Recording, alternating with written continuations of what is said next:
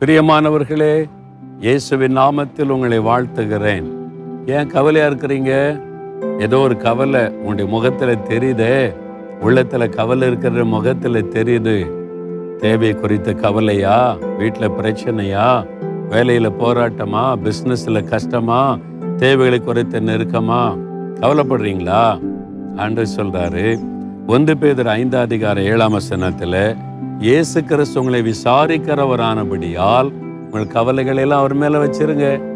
அவர் தான் உங்களுக்கு இருக்கிறார்ல. உங்களுக்கு ஃப்ரெண்டாக இருக்கிறாரு தகப்பனாக இருக்காரு தாயாக இருக்கிறாரு கூட நடக்கிறாரு. அவர் தான் சொல்கிறார் நீ ஏன் கவலையோடு இருக்கிற மகளே? ஏன் கவலையோடு இருக்கிற? நான் இருக்கிறல்ல உனக்கு. உன் கவலையை நான் சிலுவையில் சுமந்து தீர்த்துட்டேனே.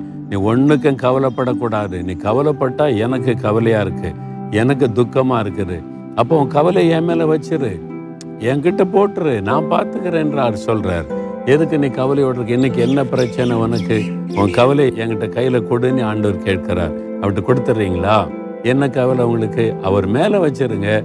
எல்லாத்தையும் அவர் பார்த்துக்குவாரு நீங்க கவலைப்படுற காரியம் நன்மையா மாறிடும் பாருங்களேன். ஒப்பு கொடுக்குறீங்களா?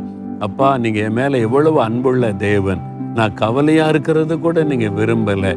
என்னை கவலைக்குள்ளாக்குகிற இந்த பிரச்சனையை உங்களுடைய சமூகத்தில் கொண்டு வருகிறேன். நீங்க பார்த்து கொள்ளுங்க நீங்க எனக்கு உதவி செய்யுங்க. நான் கவலைப்படுற காரியத்துல இன்றைக்கே எனக்கு ஒரு அற்புதம் செய்து என்னை மகிழ பண்ணுங்க. நான் விசுவாசிக்கிறேன். நீங்க என்னை அன்பாய் விசாரித்த கவலைகளை ஏற்றுக்கொண்டதற்காக ஸ்தோத்திரம் ஸ்தோத்திரம்.